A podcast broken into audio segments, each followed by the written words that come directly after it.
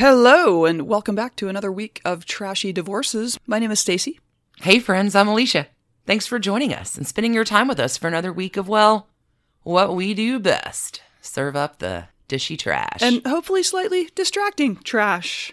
yeah, what a week. Yes, what a week. So it's sort of it's a it's a blue moon when we dedicate an entire episode to one particular person. But if there is a true Trashy Divorces all-star, it's got to be Lana Turner, Oh, my. who you have ably covered this week. Well, a huge shout out to the original Trash Associate producer, Melanie Z, for her research lift on this one. It is definitely a week that calls for a field of trash candy, and I think the story really delivers. I like it because it happened long ago. It is it's just not timely in any possible way and I love it. It's some distraction. It really does have everything 8 mm-hmm. marriages, seven husbands, a trashy true crime adjacent part. And I'm not quite sure if there's ever been a better theme song for a profilee using blank space from our girl Taylor Swift this week, because if the shoe fits. So before we dive in, shall we dive into the magic mirror real oh my quick gosh, let's pull it out and give, give some, some thanks and praise. to our Patreon new- love, yeah. Yeah, Magic Mirror. Who's in it? Who's in it this week? All right, thank you so much to RP, Kimberly M, Kelly F, Elise C, Lisa T, Lauren S, Barbara G. Catherine P, Ashley, Kelly B, Deidre K, Lee C, Jill P. Y'all are amazing. We have a new super supporter to thank this week. Linda B, thank you so much. And Karen S. Whoa, a trash associate producer for the entire year. Thank you, thank you, thank you all for your generous support and coming to join us on Patreon. There's always something kind of fun happening over there. It really is the enhanced trashy divorces experience. it is, it is that. Yeah, so this week we did some tidbits on Monday. We had the Scottish Play Club. You did that. We did that on Guy Fawkes night, had everybody zoom in and did the Scottish Play Play Club. Oh, we kicked off the November series with a double dip on the Mitford sisters this week. And we also talked about Hollywood kids, kids that grew up in Beverly Hills. It was a nice little cushion between Hedy Lamarr from last week and Lana Turner this week. Both of their kids were part of that piece. Hence, No, it's been nice. It's a nice to, uh, sandwich. yeah, it's been nice to put out some, I don't know, some distracting content from here in the world's most fabulous democracy. So I I think that's the business part. I think that is. You ready? Don't say I didn't. Say I didn't warn you. Let's go, go, go.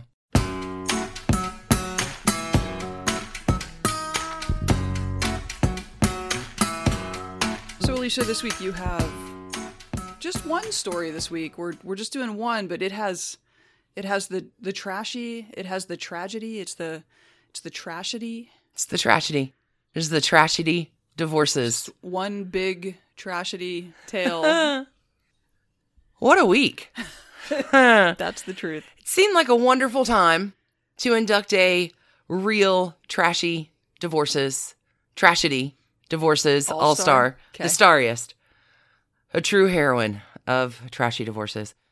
I think a terrific way to introduce Lana Turner Mm. is with a quote from another Trashy Divorces All Star, one of my personal favorites, Ava Gardner. Ava and Lana will share many lovers and a husband too. Ava Gardner says about Lana Turner Lana Turner says that life is what happens to you while the crow's feet are fucking up your looks. Lana has a name and a story for every goddamn wrinkle on her face. Lots of names in this one, lots of stories. Seven husbands, Wow. eight marriages, Okay. one child, one trashy murder, Oh. fields and fields of trash candy. You ready? Yeah. All right. Julia Jean Turner was born February 8th, 1921. She's an Aquarius baby. Julia Jean's mom, Mildred, is uh, four days away from her 17th birthday when baby is born. Mama meets Papa, who was 10 years older than she. He was a minor. Yeah. So was she. Ha ha. Very funny. He comes out to inspect Mildred's father's mine He was a whole inspector. Is that what and you're telling me? inspected his, Mildred's daddy's minor as well. She was 14, he was 24. And minor Whew. Mildred's daddy does not approve. Yeah. But no matter. It's young love, the kids elope, baby on the way. Spelunking. Groovy. where you should not go. Well, it's not entirely groovy because a few things happen in Judy's childhood. Julia Jean is called Judy. That is what little Lana is called for now. Okay. The family is struggling financially, but little Judy likes to perform. The family is going to make it from Idaho to San Francisco, upon which mom and dad separate, leaving little Judy with Mildred mom and Papa Dad. This is tragic. This begins some of Lana's wrinkles. Uh, Dad is part of this traveling craps game and wins super big one night and stuffs all of his winnings into a sock. And the following morning is found bludgeoned to death with that one sock and his shoe missing. Oh God. Unsolved, never been solved. Fairly tragic. Pretty sure it was related to the game he was in the night before. Per- yeah. yeah. Well, he won that money. It was uh, Lana's birthday. Mm, It was, yeah, and he was going out to yeah. He could was so excited because he won. my God. I know. to have a parent murdered on your birthday. is trashy. Yeah. Okay. That's tragic. So Mildred and Judy are staying right with friends, and mom's trying to save money, and they have a set of some really horrible years. Mildred's working 80 hours a week to support she and the kid, and like they may live on crackers for one week. Like it is, it- it's an impoverished childhood.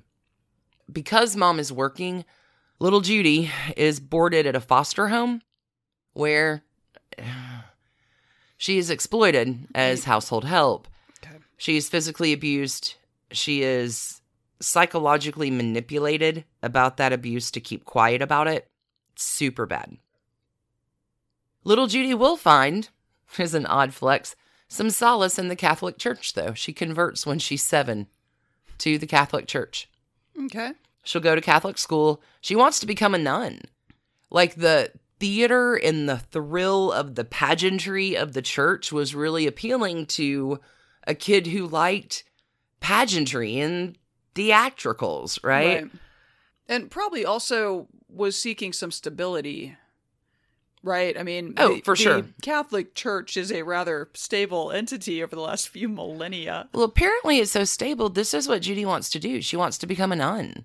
She's like, this is great. I have got mm-hmm. my whole life planned out. This is fantastic. But around this time, Mom Mildred, like, not feeling real good. Mildred's doctor is like, you need to get into a drier climate. You need to go south. So Mildred and Judy pack up off to Los Angeles. Hello, 1936. Lana is 15 and about to be a star. Hollywood. Yeah. Well, early in 1937, 16 year old Judy is cutting class one day from Hollywood High, like you do. Like you do. Who needs typing skills anyway? She cuts typing class. And she's chilling at the Top Hat Malt Shop. And in walks Billy Wilkerson. Now, Billy Wilkerson is a founder of a little publication called The Hollywood Reporter. Perhaps you may have heard of it. May have. He does a bunch of other stuff too, but he's working at the Hollywood Reporter, and Billy Wilkerson's like, hmm, I think I'd fancy a milkshake too, I guess. So he walks down to the Top Hat Malt Shop, and uh, literally a star is born. Billy goes to the manager of the shop. He's like, listen, man, I don't want to be a creep, but I want to talk to that girl. I would like to speak to your manager. Well, he goes, like, he doesn't want to freak her out. Right. Right? Does she work there or is she just No, she's out? skipping class. Yeah, okay. It's time for a Top Hat Malt. He just wants a chaperone, a, a witness that he's not being a creeper, or something. Yeah, yeah, yeah, yeah. So the manager's like, hey, It's thoughtful, I guess. Well, the manager knows this is Billy Wilkerson, right? Okay, fair. So the manager's like, "Hey, Lana, this guy wants to talk to you." This guy also likes malteds. Judy's like, "Okay, if you'll just stay close, like that's cool. I'll, I don't know what this is about. Like, I don't think my mom would give me permission to do this, but okay." Judy and Billy are talking. Next thing you know, there's a meeting with Mama at Billy's office, and after that, a note of recommendation is sent to uh, Zeppo Marx. And by 1938, Judy is Alana and is signed to a $100 a week contract. It's all happening. That's the backstory. Let's get to the men. I got a blank space, baby. I'll write your name. Lana Turner loves men. Perhaps one of her most famous quotes I liked the boys and the boys like me. The gal who denies that men are exciting is either a lady with no corpuscles or a statue. By 18, Lana has her first serious boyfriend. He is a well connected Hollywood lawyer named Greg Bautzer. You may have remember Greg Bautzer because he represented Big Nancy in her divorce from Frank Sinatra. Wow. Okay. Now, previous to dating the 18 year old starlet, Greg Bautzer had been keeping time with Joan Crawford before Lana and all that jazz enters the picture. And Joan Crawford finds out that her ex boyfriend is dating her teenage co star. Can you imagine? Joan Crawford corners Lana Turner, Oops. threatens her. It's me he truly loves. He just hasn't figured out how to get rid of you yet. Yikes. That's tough. Yeah. That's that's verging on a hostile workplace for sure. Oh, for sure. Lana doesn't buy what Joan's selling, but Joan Crawford does plant enough doubt in Lana's brain that when Greg Bautzer bails out at the last minute for her 19th birthday dinner, he's going to take her out because she's turning 19 and he bails. So she's like, Psh, whatever. Beginning the long line of, I make bad choices in rebounds. She's going to say yes to the next guy who asks her out. That guy, previous Trashy Divorces alum, band leader Artie Shaw. Oh, sure. and at the end of their first date, Artie and Lana have eloped to Vegas. Wow. Lana does not know that she is Artie's wife number three. Oh my god. Stuff you learn on date number two is really important. Super key. wow. Just like dinner went great, so let's drive to Vegas and get married. Like, Kinda. okay. Well, Lana's 19. Exceptionally good choices. Well, she just got stood up on her birthday, and her dad died on her birthday. She's probably. I don't know if he died on her, but it was around that. Like, I don't want to be specific on that, but it was around that time he'd won and was about to buy her a birthday. It gift. didn't make her birthday better. No. So RJ, RJ Wagner, another TD. This story is just it's just a field full of trash candy. We'll later explain about Artie Shaw. Artie Shaw had a terrible Henry Higgins complex, which accounts for why none of his wives hung around long. Artie's invariable presumption was that his girl or wife of the moment was always dumber than he was. Swell guy, swell guy. That marriage, number one for her, lasts four months and 11 days. Helpfully, ex boyfriend Greg Bautzer handles her divorce. Oh my god. Did she at least kick her Cockney accent during the uh Lana's going to meet her next husband at the old Hollywood hotspot, the Mocambo. Slow down, Lana Turner, slow down. I can make the bad guys good know, for a you're- weekend. You're shaking your head. No, there's there's no there's no slowing down. So, ah, Mocambo, it's all happening. Word on the street is that Stephen Crane the third, just want you to remember the third here, was the heir to an Indiana tobacco fortune. Lana is soon telling the entire paparazzi press corps that she was head over chin, pinwheels on fire in love. And within weeks, Lana and Stephen were in front of that same justice of the peace who married she and Artie Shaw. His name is Judge Marshall. Lawyered, married, judged. Well, before Judge Marshall does this marriage, Lana looks at him and says, Tie it tighter this time, Judge. Oh my god. Uh-huh. Oh my god. I like that she has a sense of humor about her misadventures here oh, so plucky. far. Plucky. She's, I, I love Lana Turner. She is her own creation of magic, but what a legend. Okay. So those words are barely out because remember, Lana doesn't do date number two. Uh, Lana finds out that her new husband, Stephen Crane III, had been married once before. So figuring out that your new husband had been married once before was probably forgivable, except that marriage wasn't finalized. He was still That married. the divorce was not finalized. yeah, so tricky. tricky. So he was married once before and still was. Correct, when he married Great. her. Great. So now he has two wives. So Lana applies for an annulment. Good. Stephen will smash his car to get her attention. He will be drafted into the army. Lana will find out that she's pregnant with a child that she desperately wants. Now, Lana's cool being a single mom. I've got a career. Mm. I'm like I'm a famous actress. I have plenty of money. This is not a problem. There is someone who is not as cool with that, which is MGM. Oh, yeah. The studio is pressuring her to stay with Steven just for the sake of the kid. How what is the publicity going to look like if you ditch It's a, for the optics. I mean, it's for the public. Yeah. a soldier headed off to war? Like we don't really care what he's done. Like the publicity of this is going to tank you. Lana Turner, if you don't support the troops, who will? Who will? Oh, Lana Turner, I didn't even get this in the story. Will go on that same war bond tour. Oh, yeah. Uh huh. And I believe her total, she would give kisses for war bonds. Believe she sold five and a quarter million dollars worth of war bonds. And this is the tour that uh, Carol, Hedy Lom- Lamarr and Carol, Carol Lombard. Lombard were Mhm. also on, and Carol Yep. Lombard died on coming home from it. That's it. That's it. See, look at you and your trash candy evolution. it sinks in sometimes. You're gonna get your degree here sometime. I I'm know proud of you. more about war bonds than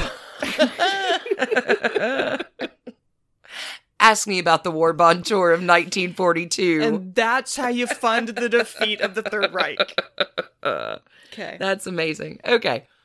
So Stephen will divest himself from his wife, number one. And after this, Stephen and Lana sneak across the border and get married in. Tijuana? You got it. Yay! Tijuana wedding. Oh, I should have said get out your bingo cards a long time ago. When they get back to Hollywood, kindly Judy Garland and her new husband, David Rose, throw Lana and Stephen Crane a wedding reception. It's very nice. Lana's daughter will write in her autobiography called Detour, a Hollywood Story, which is heavily sourced for this narrative.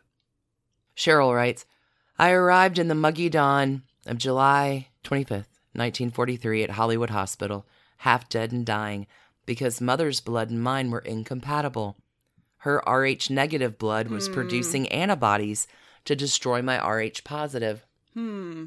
I bet that causes a rash or something, right? After 18 hours of labor, the contest ended in a draw. As an Rh factor baby, my entire blood system had to be flushed out with transfusions every four hours for weeks. Wow. Mm-hmm. Wow. But Lana has the child that she so desperately wants. Yes. She wants to name the baby Christina, but her old nemesis, Joan Crawford, used that baby name two years earlier when she adopted a baby girl. So Lana will settle for the name Cheryl Christina Crane, although none of that matters because she will Lana will call Cheryl baby for the next 40 years. Okay.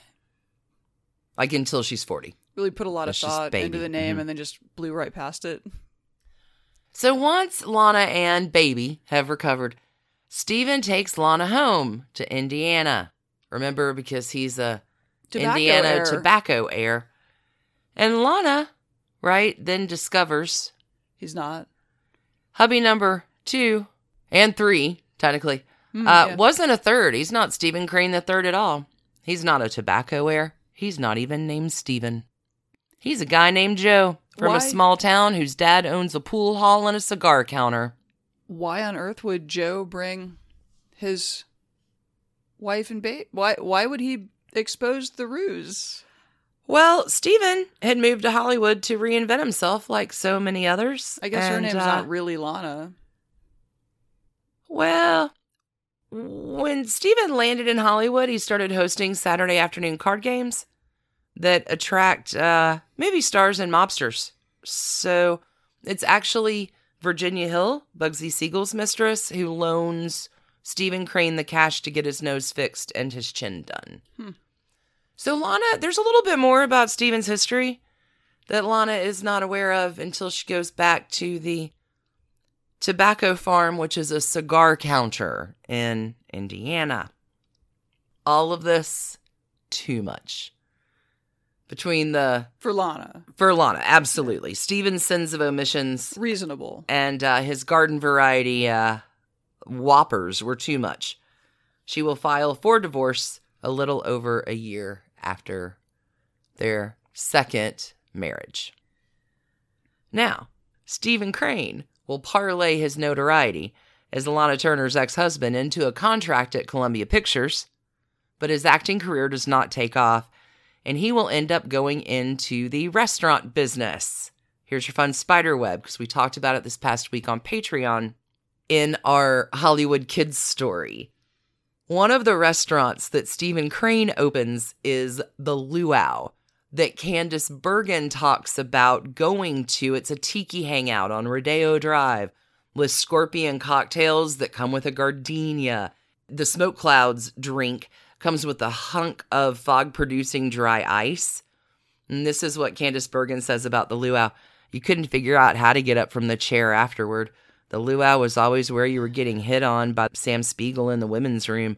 It was very racy, very thrilling, you know, for a 16 year old to be in the luau. That's Stephen Crane's restaurant. Interesting. Okay. I, it all, spider webs. yeah, Wicker was the big thing after the war, right?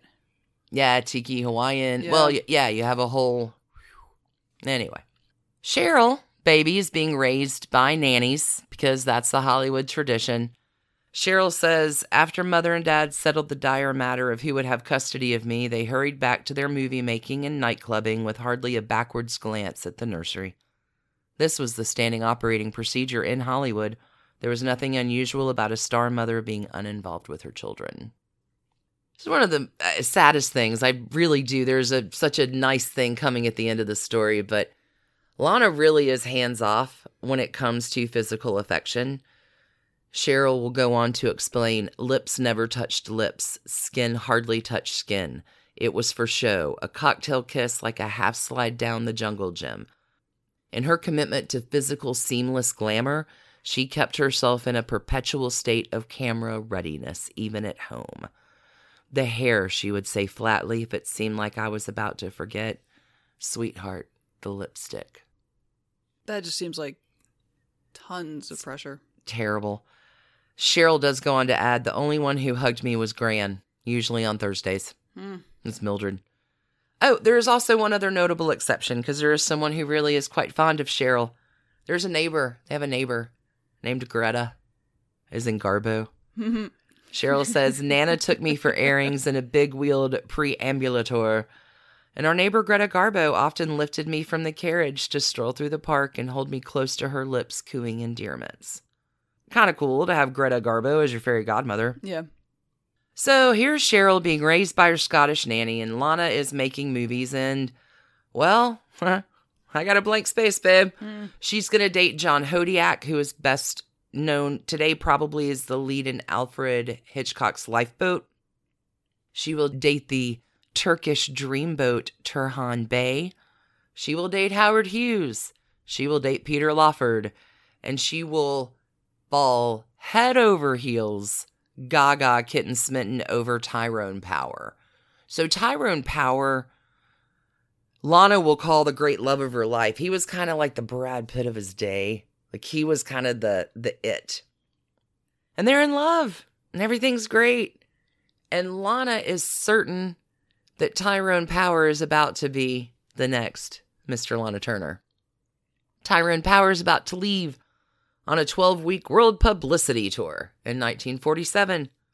And Lana's like, I'm going to make this memorable.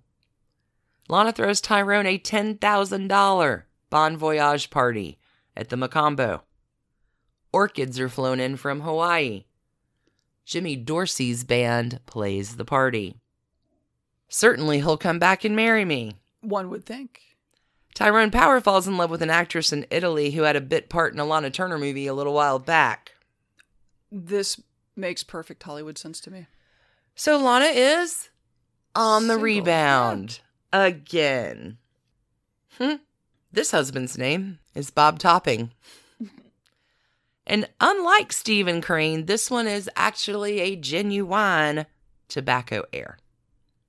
Was that a common thing to be back in the day? I- Like, Apparently. I feel like I've met zero tobacco heirs in my day. Well, Bob Topping is one. His family had also made a ton of money in steel and railroads. Most of their cash came from tin plate. Bob's brother Dan owns the Yankees. So that's fun. Okay. The family lives in a 28 room Elizabethan mansion Hmm. on 600 acres in Connecticut. Okay. That's fine. That's like verifiable error right there. oh, yeah.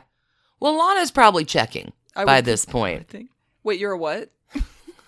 Let me just say, Bob, I've had a bad experience with tobacco errors in the past. Gonna need to call around. Do you have references? So after two Vegas elopements and a Tijuana do-over, right? Lana and Bob get married in 1948 in a lavish ceremony at the home of Billy Wilkerson, Oh, I thought you were who discovered say, no, who discovered Lana at the Top Hat Mm-hmm. malt shop all those years ago. Billy Wilkerson also develops the Flamingo Hotel and Casino in Las Vegas until Bugsy Siegel Right, the mob. muscles him out of the action. Yeah, I feel like that rings a bell. Spider webs. But I thought you were gonna say at the home of Judge Marshall, No, I think Judge Marshall's done. not marrying you again. Judge Marshall's like, I'm out. I got You've nothing. Already had too many tobacco errors. The newlyweds take off for an extended honeymoon. She is away from baby for six months at a stretch.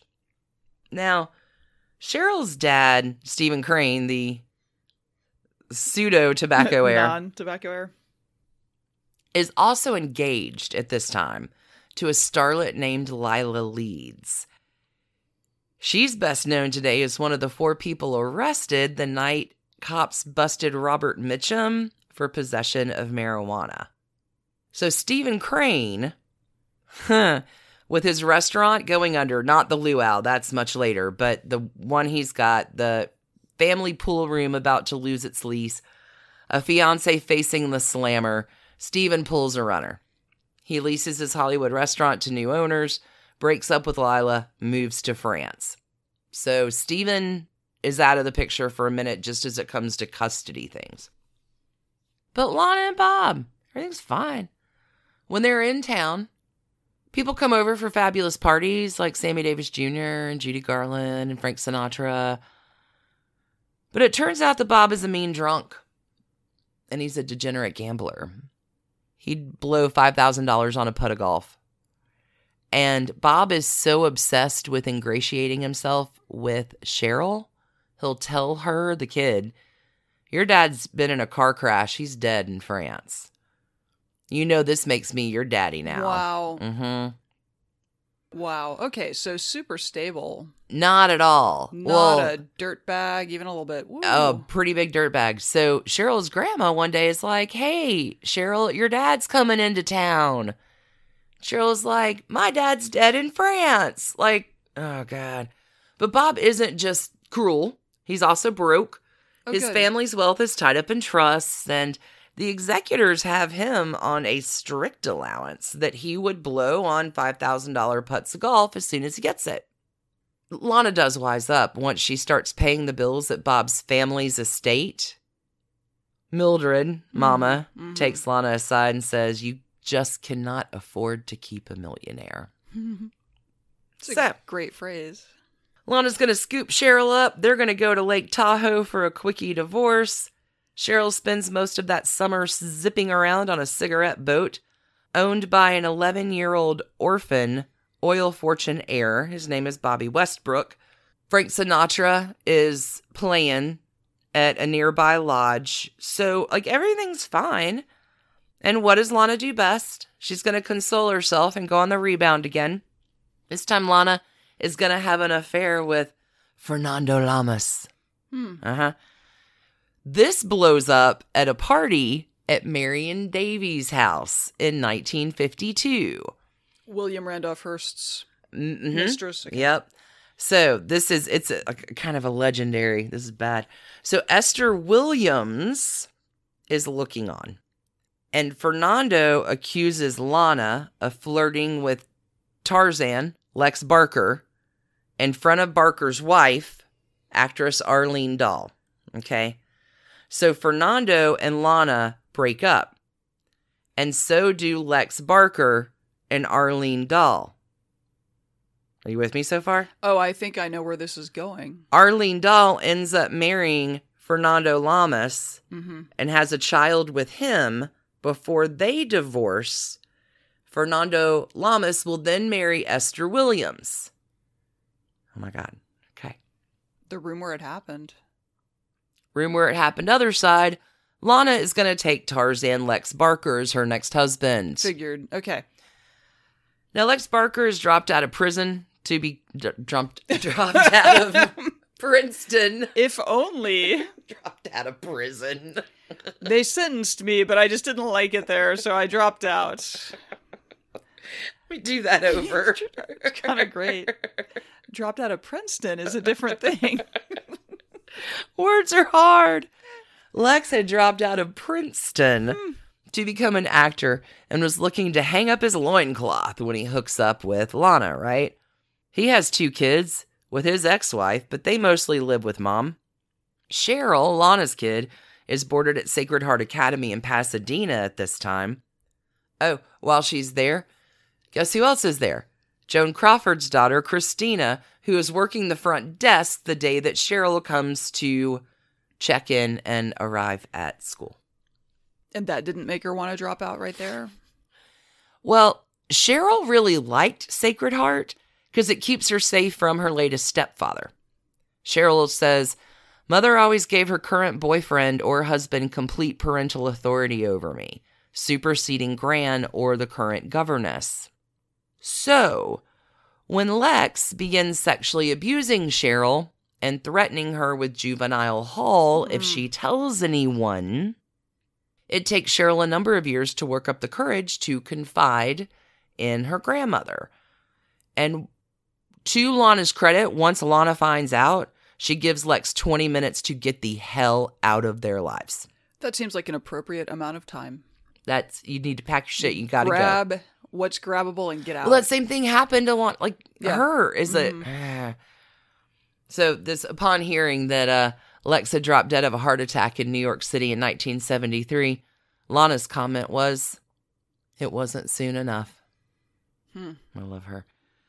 Okay, everybody take a breath. This takes us through four husbands, four marriages, about to have another divorce, already enough to qualify as a trashy Oh. divorces all star. and then some. But Lana Turner's going to keep going because we are going to come back with hubbies five, six, and seven, as well as the killing of Johnny Stompanato Mm, after we hear a word from our From our awesome sponsors sponsor, yeah. this week. Okay, back in a second. See you on the flip. Hey, Trash Pandas. When you need a brain break from your day, let me recommend the game June's Journey for Android and iPhone. It's a hidden object mystery game where you are solving a murder, uncovering family secrets, and, I don't know, exposing official corruption, all in an extremely stylish 1920s setting. Every scene takes you deeper into the mystery and introduces you to an expansive cast of characters as June Parker explores the questions surrounding her sister's apparent murder suicide at the family's beachfront estate. Add your own elements to the island from lush gardens to gorgeous new buildings. This story has so many twists and turns. Right now, we are on a global journey attempting to rescue June's niece, Virginia. It's a great combo of gameplay. It's a memory puzzle, a design project, an intriguing storyline with genuinely fabulous art. When you want to let your mind wander, relax into this glorious 1920s murder mystery and get lost in the fun. Discover your inner detective when you download June's Journey for free today on iOS and Android.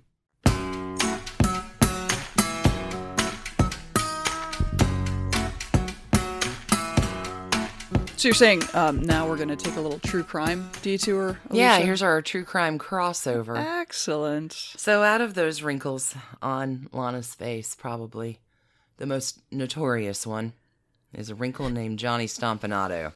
Okay, it's just one. All right. That's not how he first introduces himself when he starts cold calling Lana in April of 1957. He says his name is John Steele. He sends roomfuls of flowers to her. Continues to send roomfuls of flowers until she'll speak with him. Once he gets her on the phone, he will name drop a friend of hers. I know your good friend, Ava Gardner. I can't tell if this is creepy or Oh, it's bad. okay. Oh no, just brace yourself for bad. So, by the late 1950s, both Ava Gardner and Lana Turner were no longer at MGM. Ava had relocated to England. So, they're not comparing notes and hair and makeup like they used to at the studio. See, back in the day, they did this when Lana tries to warn Ava Gardner about Frank Sinatra. Because Lana had had an affair with Sinatra after she divorced Artie Shaw. And she says, I've been there, honey. Don't do it. I should have listened to her. That girl had been around. Ava's not there to give the same advice back to Lana. So Lana, bad picker, worst picker, decides to take John Steele at his word. At the time, she's also dropped from her studio contract. There's the messy divorce from Tarzan Lex Barker, child molester. And Lana's like, his floral gambit was uh, gratifying and ego boosting, right? So John quickly integrates himself into Lana's life. He begins adding a collection of jewelry pieces, all embellished with little gold leaves, to the regular floral deliveries. He wants to get in with Cheryl, so he's going to buy Cheryl a red Arabian mare called Rowena. Hmm. Lana says, By now I was thoroughly curious about what John Steele did for a living, but he had his own way of dealing with my questions, not so much by ducking them as by leaving me with the assumption that he was involved in producing records. But whatever his profession was, he clearly knew how to court a woman. He had the kind of dark good looks that had always attracted me, and his attentiveness soothed the hurt of those last grim months with Lex. Daughter Cheryl will remember John as, quote, handsome in an oily kind of way. he had the B picture good looks that were not unremarkable in a town where almost every waiter had a star's profile. Thick set, powerfully built, and soft spoken, he talked in short sentences to cover a poor grasp of grammar. He seldom smiled or laughed out loud, but always seemed coiled, holding himself in. His watchful hooded eyes took in more than he wanted anyone to notice, I think, and he had that heavy quiet about him that made you wonder what he was thinking. I seldom wondered, however. He was just mother's new one. I had stopped investing myself in her husbands and lovers because they always wound up vanishing in the night. Yeah, that makes perfect sense. This one will vanish not soon enough. Hmm. So, Lana and Lex Barker have divorced by February 1957. By April of 57, Lana is dating John Steele. Not long after that, she finds out from a mutual friend that her boyfriend's name is not John Steele, but is in fact Johnny Stompanato. This sounds like a mobster name to me. Is that Oh, yeah. Okay. He has a history. okay? We're going to find out more about him as time goes on, but here's a brief summary Hmm. to, to get you to this point. John is the son of a barbershop owner. His mom dies after his birth. He's sent to military school. Maybe he goes to Notre Dame for a year. Maybe he just joins the military. In 1943, he goes into war. Will, after the war, open an international nightclub. Will marry, have a kid, separate, and end up in California by 1947, as early as maybe as late as 1949. It's sketchy. Here, Johnny Stompanato is going to meet Mickey Cohen, legendary mobster, and Johnny's going to begin working for him as his bodyguard and pimp almost. Like he finds girls for visiting mobsters when they come to town. I mean, it's work, Alicia. Eh. kidding. I'm kidding. Johnny's industrious. He has all kinds of other jobs too. He sells cars, he's a pet shop owner. He's going to marry again and is divorced inside of three months.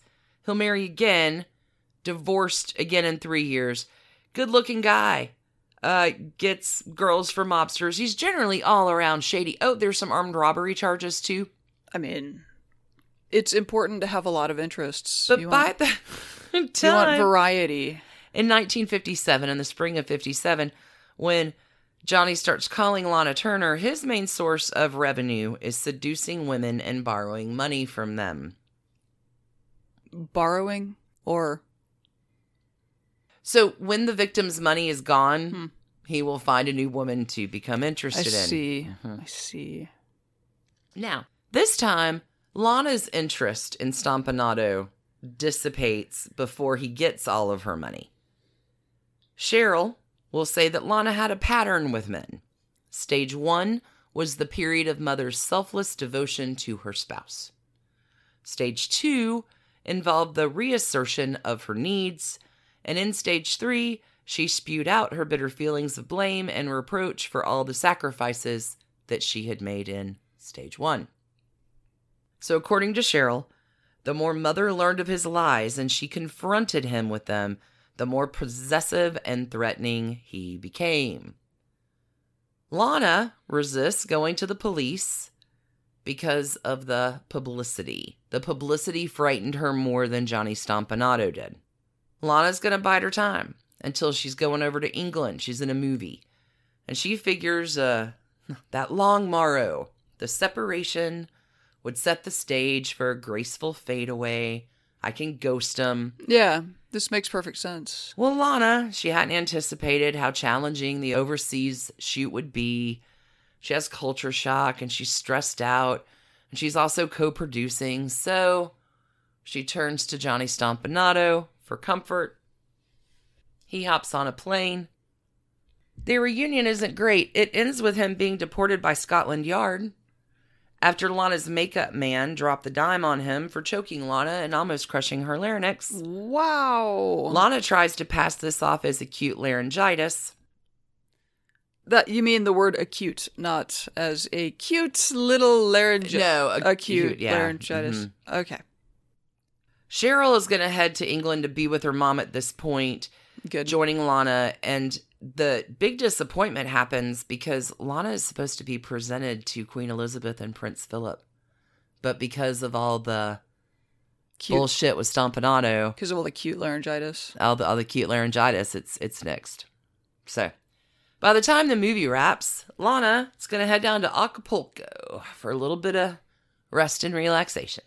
Fun in the sun. Lana claims that Stompanato finds out about her flight information, books a ticket, strong arms her into joining her on the vacation, and then refuses to let her out of his sight, even to go to the bathroom.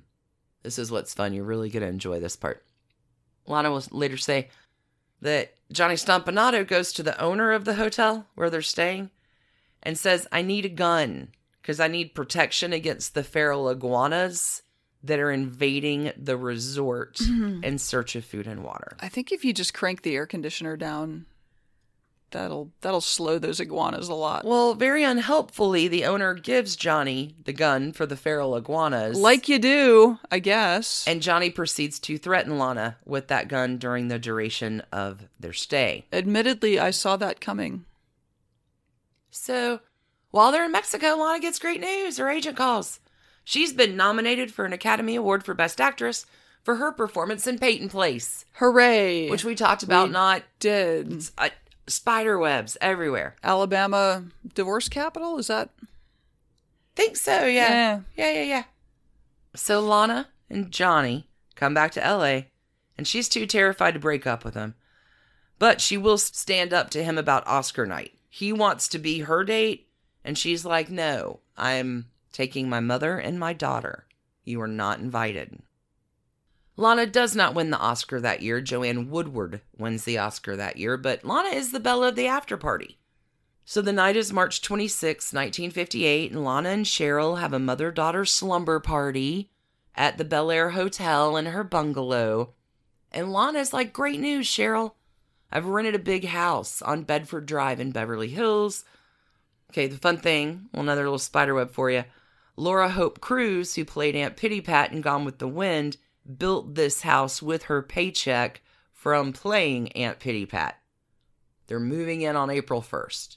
Congratulations. We got a whole, a whole new house, brand new scene. It's great. Cheryl goes to bed. Johnny shows up. And here's how Cheryl describes what happened next.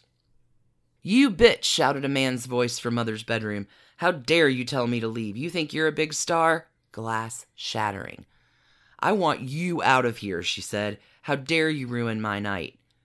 You no good lousy, taking your kid and old lady to that thing tonight instead of me. It was John, Mother's boyfriend. I thought they were still lovebirds. I knew that he had wanted to do the Oscars and she had said no, but this voice in the night didn't sound like his. Johnny Stompanato spoke quietly and carefully. This John was crude, with a cold, ragged edge to his voice. If you don't leave here this very minute, I will call the manager. Lana, you'll never get rid of me. I'm sticking around. Don't even touch that goddamn phone. Later that night, Lana comes into Cheryl's bedroom, stands by the bed, and says, Cherry Blossom, are you awake? Cheryl pretends to be asleep. The next morning, Lana and Cheryl act like nothing had happened. Cheryl's going to go stay with her grandmother and finish out the week of school before Easter break, while Lana is working on finalizing all the details of the move to the house on Bedford. On April 1st, the day they're moving, Cheryl has oral surgery. I guess her wisdom teeth come out. She says, Since my grandmother was working and we no longer had chauffeurs, Mother drove me to the dentist herself. When we got back to Grand's apartment, I was still dazed on drugs, so Mother tucked me into bed. I don't know how long I was suspended in half sleep before the shouting began. Here we go again. You will never pull that on me again. You will never leave me out of anything. If you go someplace, I go there too. This time I let you get away with it, but next. Johnny Stompanato's bad. He's a bad, bad man. Okay, controlling. Yeah. Johnny's shouts wake up Cheryl, who is zonked out on Demerol, right?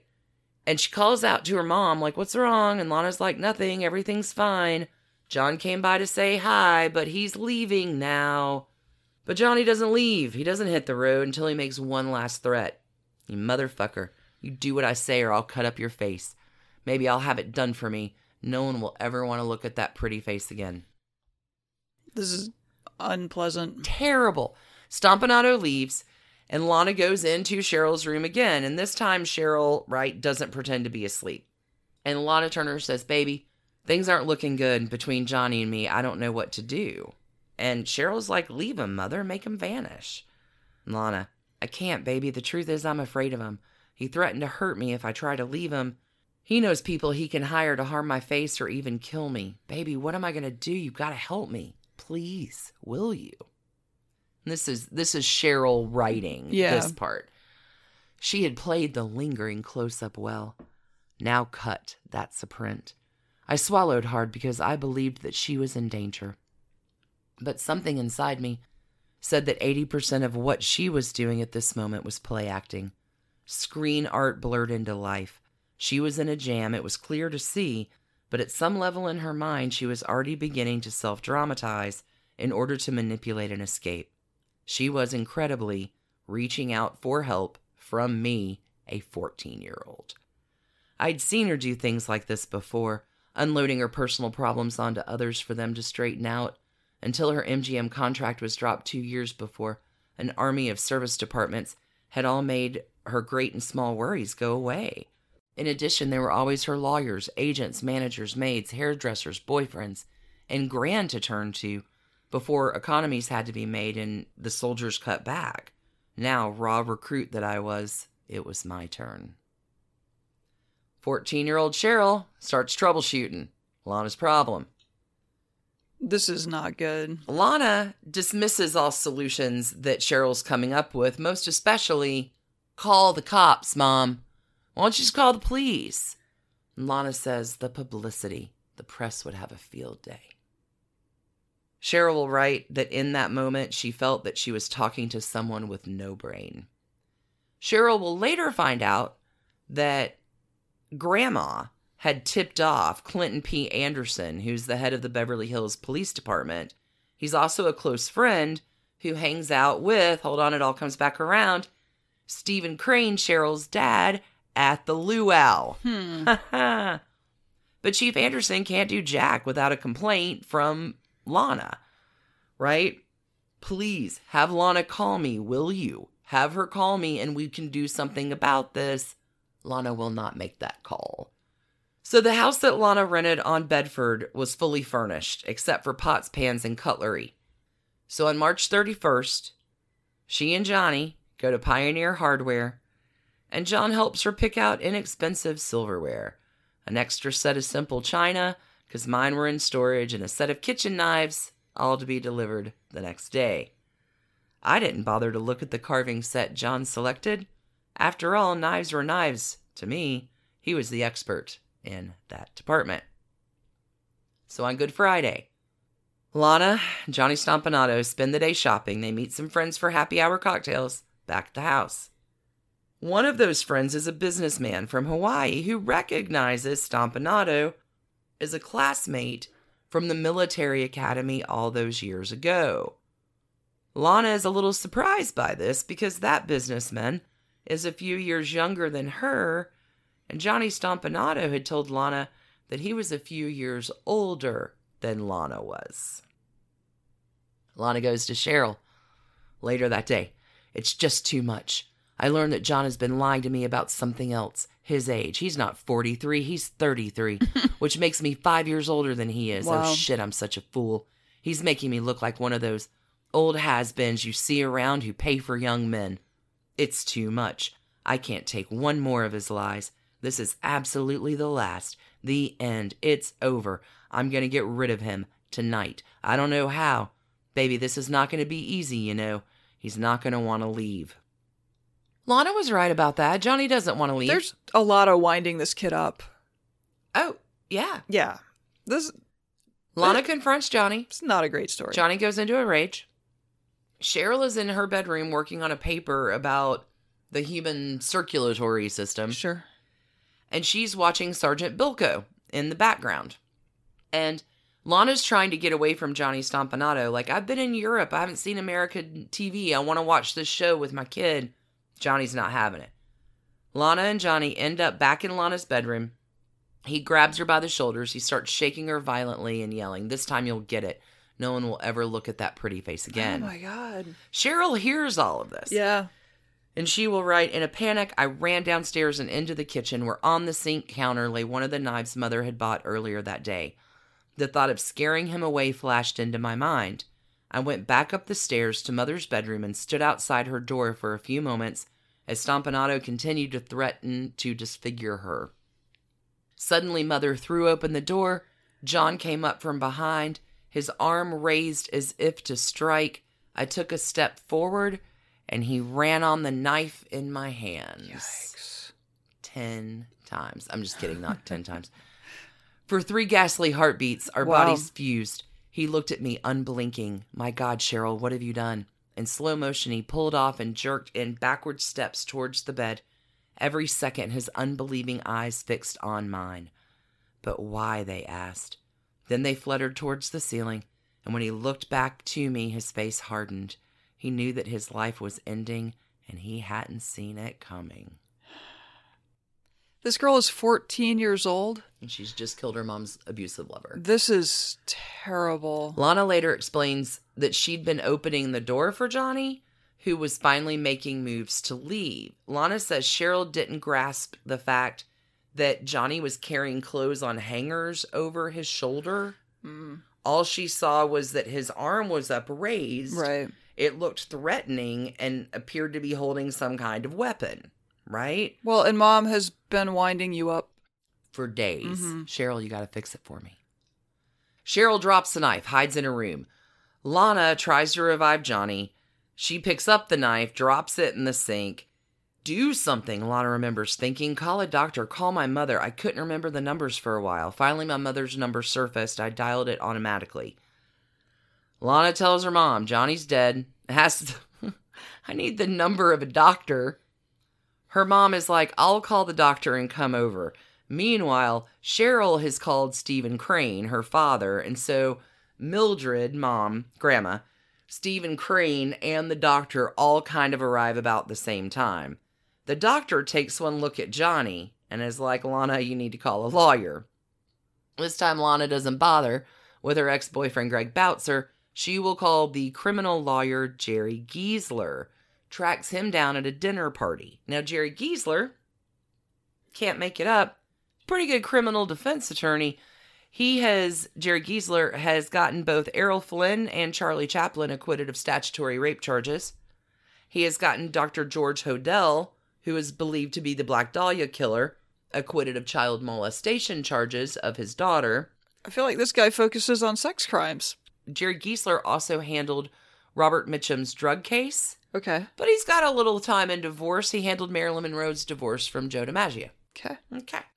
So Lana's tracking down Giesler. Somebody calls the police. An ambulance comes, a squad car comes, and now looky loos are congregating outside, including a very young hero of my trash candy heart, Dominick Dunne, Mm, who has fed all of his family dinner and he's Gotcha. like, I'm out, Lenny. They live a few blocks over, so he is part of that crowd watching this whole scene go down. right. The trash father. the trash father. So, like, after an hour or so after the stabbing, family friend, luau patron, police chief, Clinton Anderson arrive on the scene, and Cheryl remembers everything was done stringently by the books out of fear it might have been reported that the daughter of Lana Turner received special treatment. I was booked on suspicion of murder and taken to juvenile hall.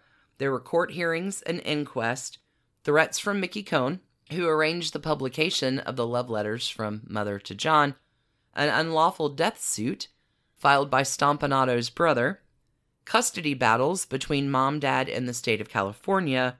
Through it all, the crush of press was unprecedented.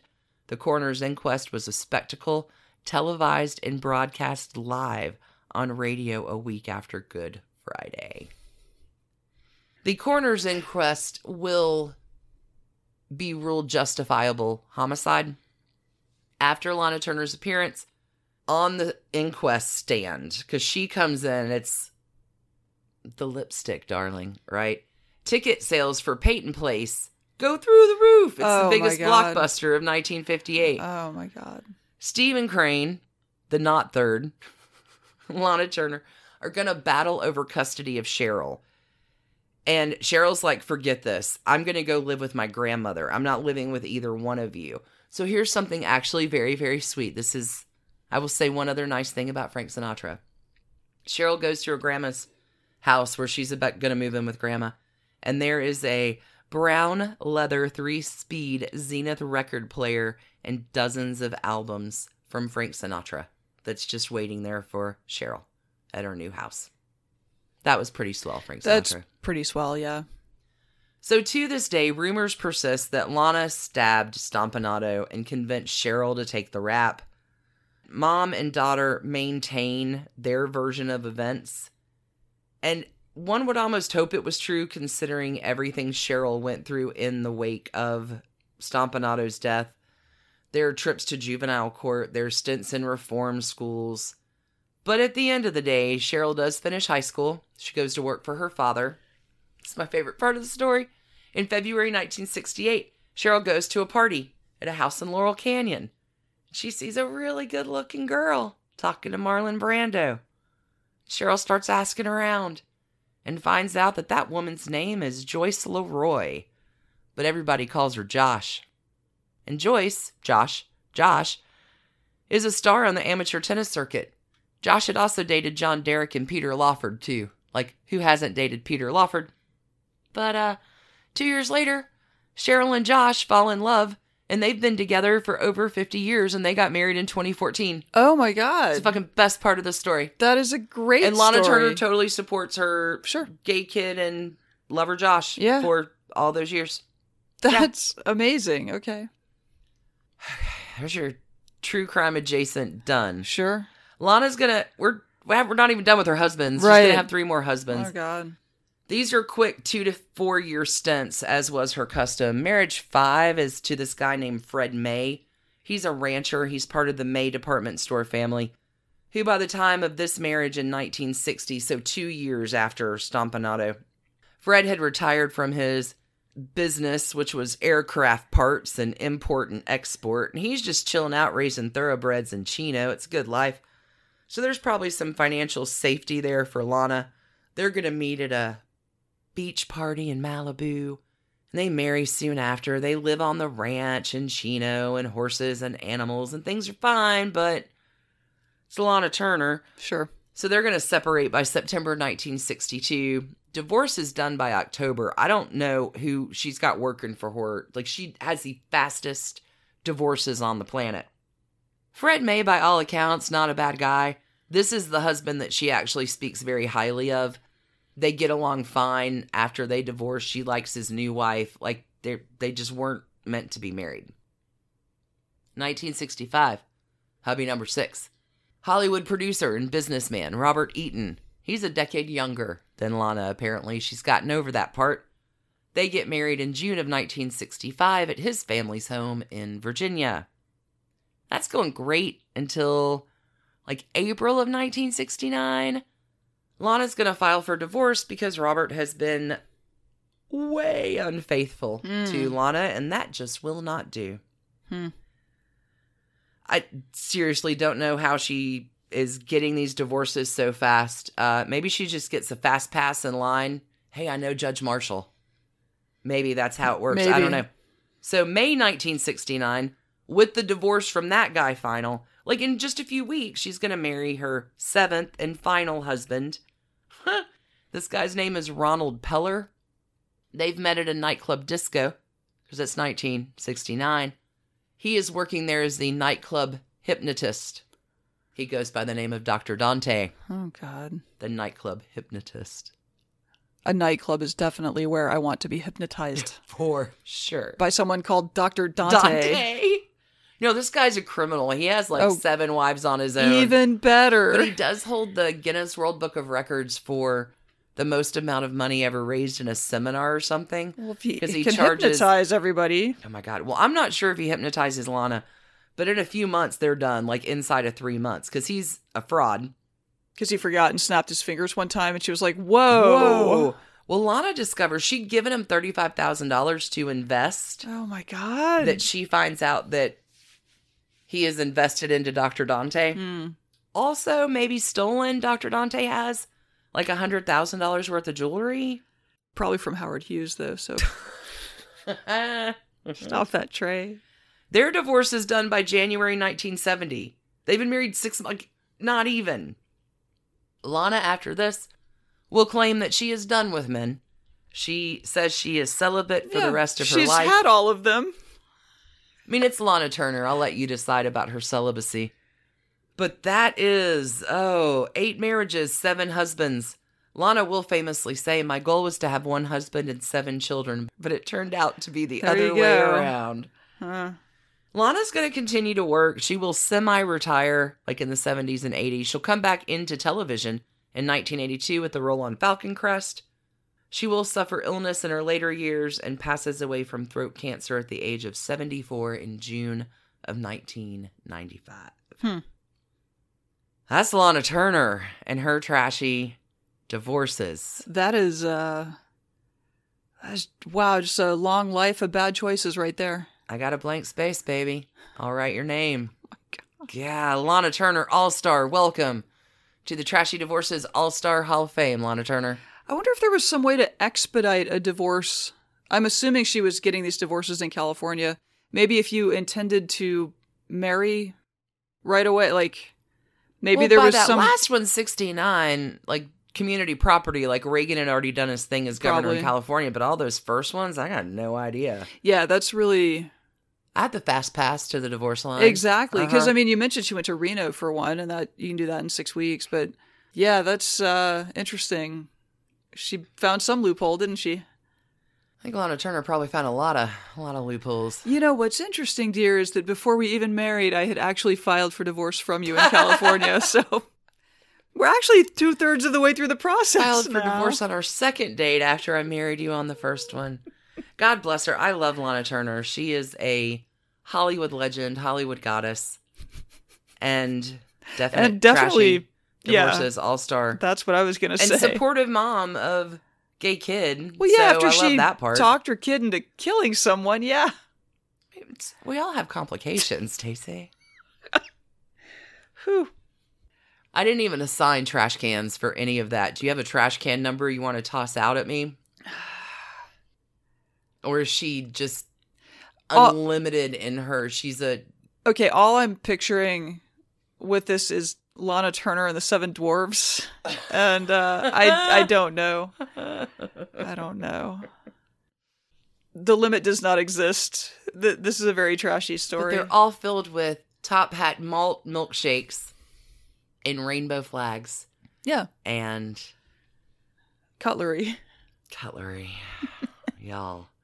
Those are the trashy divorces of Lana Turner. There's some escapism for you I hope y'all a enjoy that. stressful week.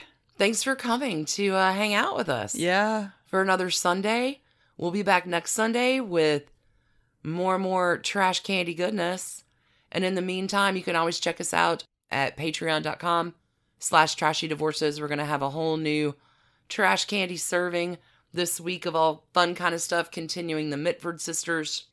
I may pull out some kind of a, a I don't know if it's fun, but a fascinating little World War II story about three resistance heroes. Nice. Yeah, could happen. It's a week full of surprises on Patreon. You can join us over there for as little as two bucks a month. We also have replaced some new episodes out on that bit.ly bit.ly slash trash trash- candy quarantine mm-hmm. link. If you want to go check out a few free episodes. I think that's all. I think that's all. My brain is wiped after that. Hey, nice work, everyone.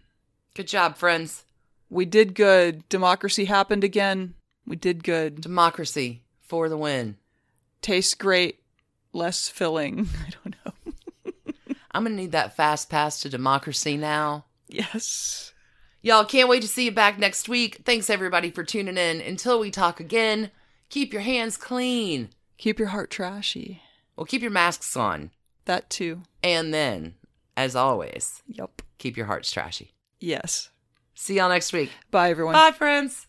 And thanks to you for listening. Trashy Divorces is a Hemlock Creatives production, created and produced right here in Atlanta, Georgia by us, Stacy and Alicia, with a little research and writing help from the brilliant Melissa O. Our art is by Sydney V. Smith. That's Sydney V. Smith at carbonmade.com. And our music is used with permission of Ratsy. Check her out at Ratsy's store on Instagram. And definitely drop into Ratsy's store anytime you're in Oberlin, Ohio. You can contact us at trashydivorces at gmail.com or find us on the World Wide Web at trashydivorces.com. If you need more trash candy in your life, our Patreon community includes some of the very best humans around and thousands of hours of bonus content at every level of support. Join the fun at patreon.com slash trashydivorces. Interested in some Trashy Divorces swag? Check out our merch shop and Trash Panda Enthusiasm Society at bit.ly slash trashy gear. Want to advertise with us? Reach out to sales at advertisecast.com for more information. And last but not least, come play with us on social media. I keep most of our Trashy Divorces Instagram hopping. Stacy and I share it up over on Facebook, including our Trashy Divorces podcast discussion group. Come join us over there, and thanks again, everybody, for listening. Keep it trashy, y'all.